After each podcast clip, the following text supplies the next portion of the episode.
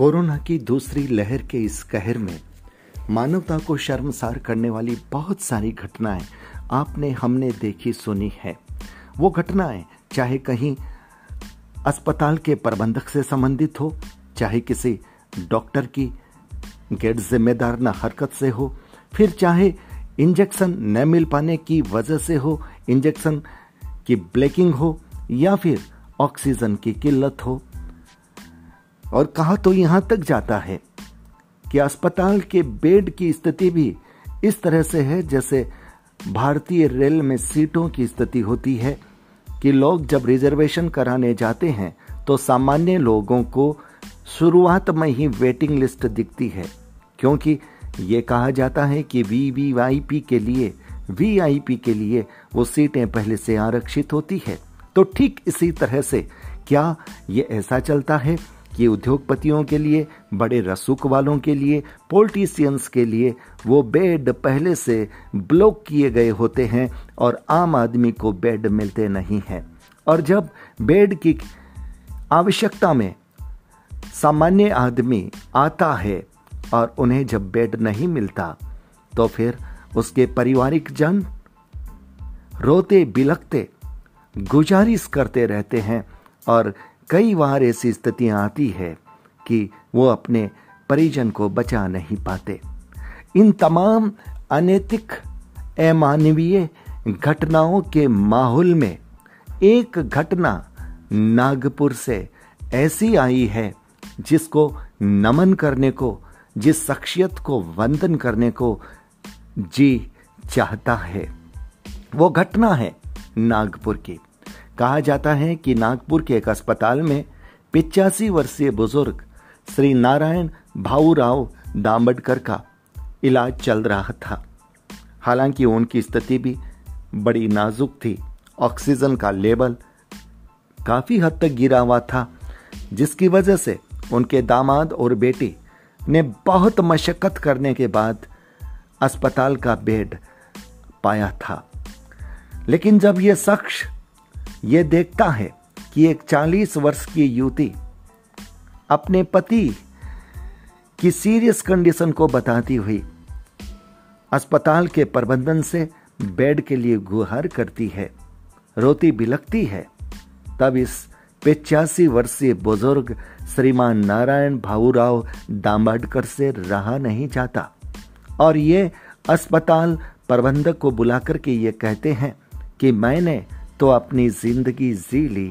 मेरा ये बेड इस महिला के पति के लिए दे दिया जाए। नमस्कार, मैं संजय सनम।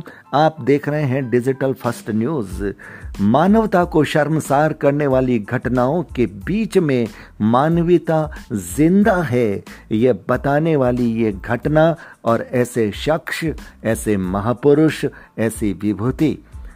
पिचासी वर्षीय नारायण भाऊराव दाम्बाडकर भले ही इस दुनिया में नहीं हैं, लेकिन उन्होंने अपनी ज़िंदगी जिस तरह से एक महिला के सुहाग को बचाने के लिए दान में दी है, ये कहानी, ये गाथा इतिहास के स्वर्ण पन्नों में हमेशा हमेशा के लिए रहेगी।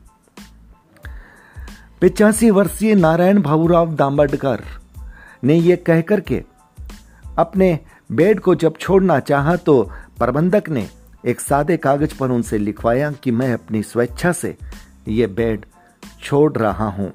और उसके बाद नारायण भाऊराव दाम्बडकर अपने घर चले गए।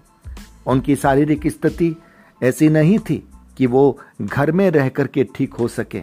उन्हें चिकित्सा की आवश्यकता थी, उन्हें डॉक्टरी देखरेख की आवश्यकता थी, उन्हें अस्पताल के आपातकालीन उपकरणों की भी संभवतः आवश्यकता थी, क्योंकि ऑक्सीजन का लेवल उनका बहुत गिरा हुआ था। तीन दिन घर में रहे होंगे और उसके बाद उन्होंने अपना शरीर छोड़ दिया। यानी वो इस दुनिया में नहीं रहे। उनका नश्वर शरीर इस दुनिया में नहीं रहा, लेकिन यह व्यक्तित्व दुनिया में अमर हो गया। कोरोना महामारी की इस लहर में दौलत के लिए लोगों के जमीर बिकते हुए देखे हैं। और वहीं एक ऐसी इंसानियत की मिसाल कि जिसने अपनी ज़िंदगी तक दे दी। ये कहते हुए कि मैंने अपनी ज़िंदगी पूरी जी ली। इस चालीस वर्षीय महिला का युवा पति इसके ऊपर इसके घर की ज़िम्मेदारी है और इसकी ज़िंदगी मेरे से बहुत ज़्यादा ज़रूरी है। और इसलिए मैं अपना बेड इसे देना चाहता हूँ।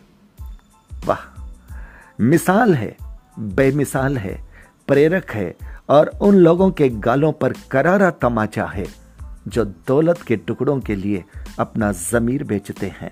जो इंजेक्शन की कालाबाजारी करते हैं, जो ऑक्सीजन सिलेंडर की कालाबाजारी करते हैं और कहीं ना कहीं जो बेड की कालाबाजारी करते हैं, जो इलाज में जानबूझकर रोगियों से ज़्यादा रुपए ऐटने की कोशिश करते हैं।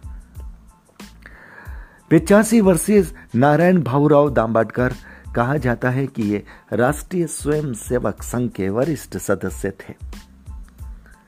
इस घटना ने राष्ट्रीय स्वयं सेवक संघ की गरिमा में भी चार चाँद लगा दिए हैं। यह घटना यह जताती है कि घोर कलयुग के इस दौर में भी मानवता का दीपक, मानवता की क्षमा, मानवता की रोशनी कोई ना कोई फरिश्ता आता है और वो ज़िंदा करके चला जाता है और जला करके चला जाता है। वही दीपक, वही शम्मा, वही रोशनी, वही मिसाल। पिचासी वर्षीय नारायण भाऊराव दाम्बाडकर को हमारा शत शत प्रणाम। ये सलाम उनके लिए, ये सलाम उनके परिवार के लिए, उनके दामाद और बेटी के लिए। क्योंकि अगर उन्होंने इनकार कर दिया होता तो शायद नारायण भाऊराव दाम्बाडकर ये काम नहीं कर सकते। लेकिन उनके परिवार को भी सलाम और इस शख्सियत को बार बार सलाम, नमन, वंदन और श्रद्धा सुमन। व्यूवर्स, ये वीडियो प्रेरक प्रेरक है। ये वीडियो एक ऐसे व्यक्तित्व की गाथा है, जिस व्यक्तित्व ने अपनी ज़िंदगी देकर के किसी की ज़िंदगी, बल्कि ये कहूँ कि एक भरे पूरे परिवार को बचा लिया। ये वीडियो शेयर कीजिएगा।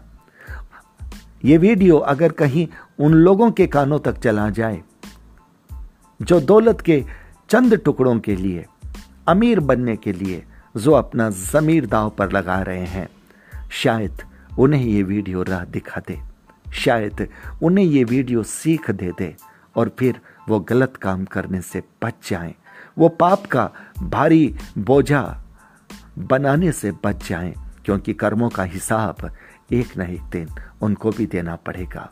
तो बार बार सलाम, नमन, वंदन, अभिनंदन। नारायण भाऊराव दामडकर साहब, आपको बार बार प्रणाम। सलाम सलाम सलाम।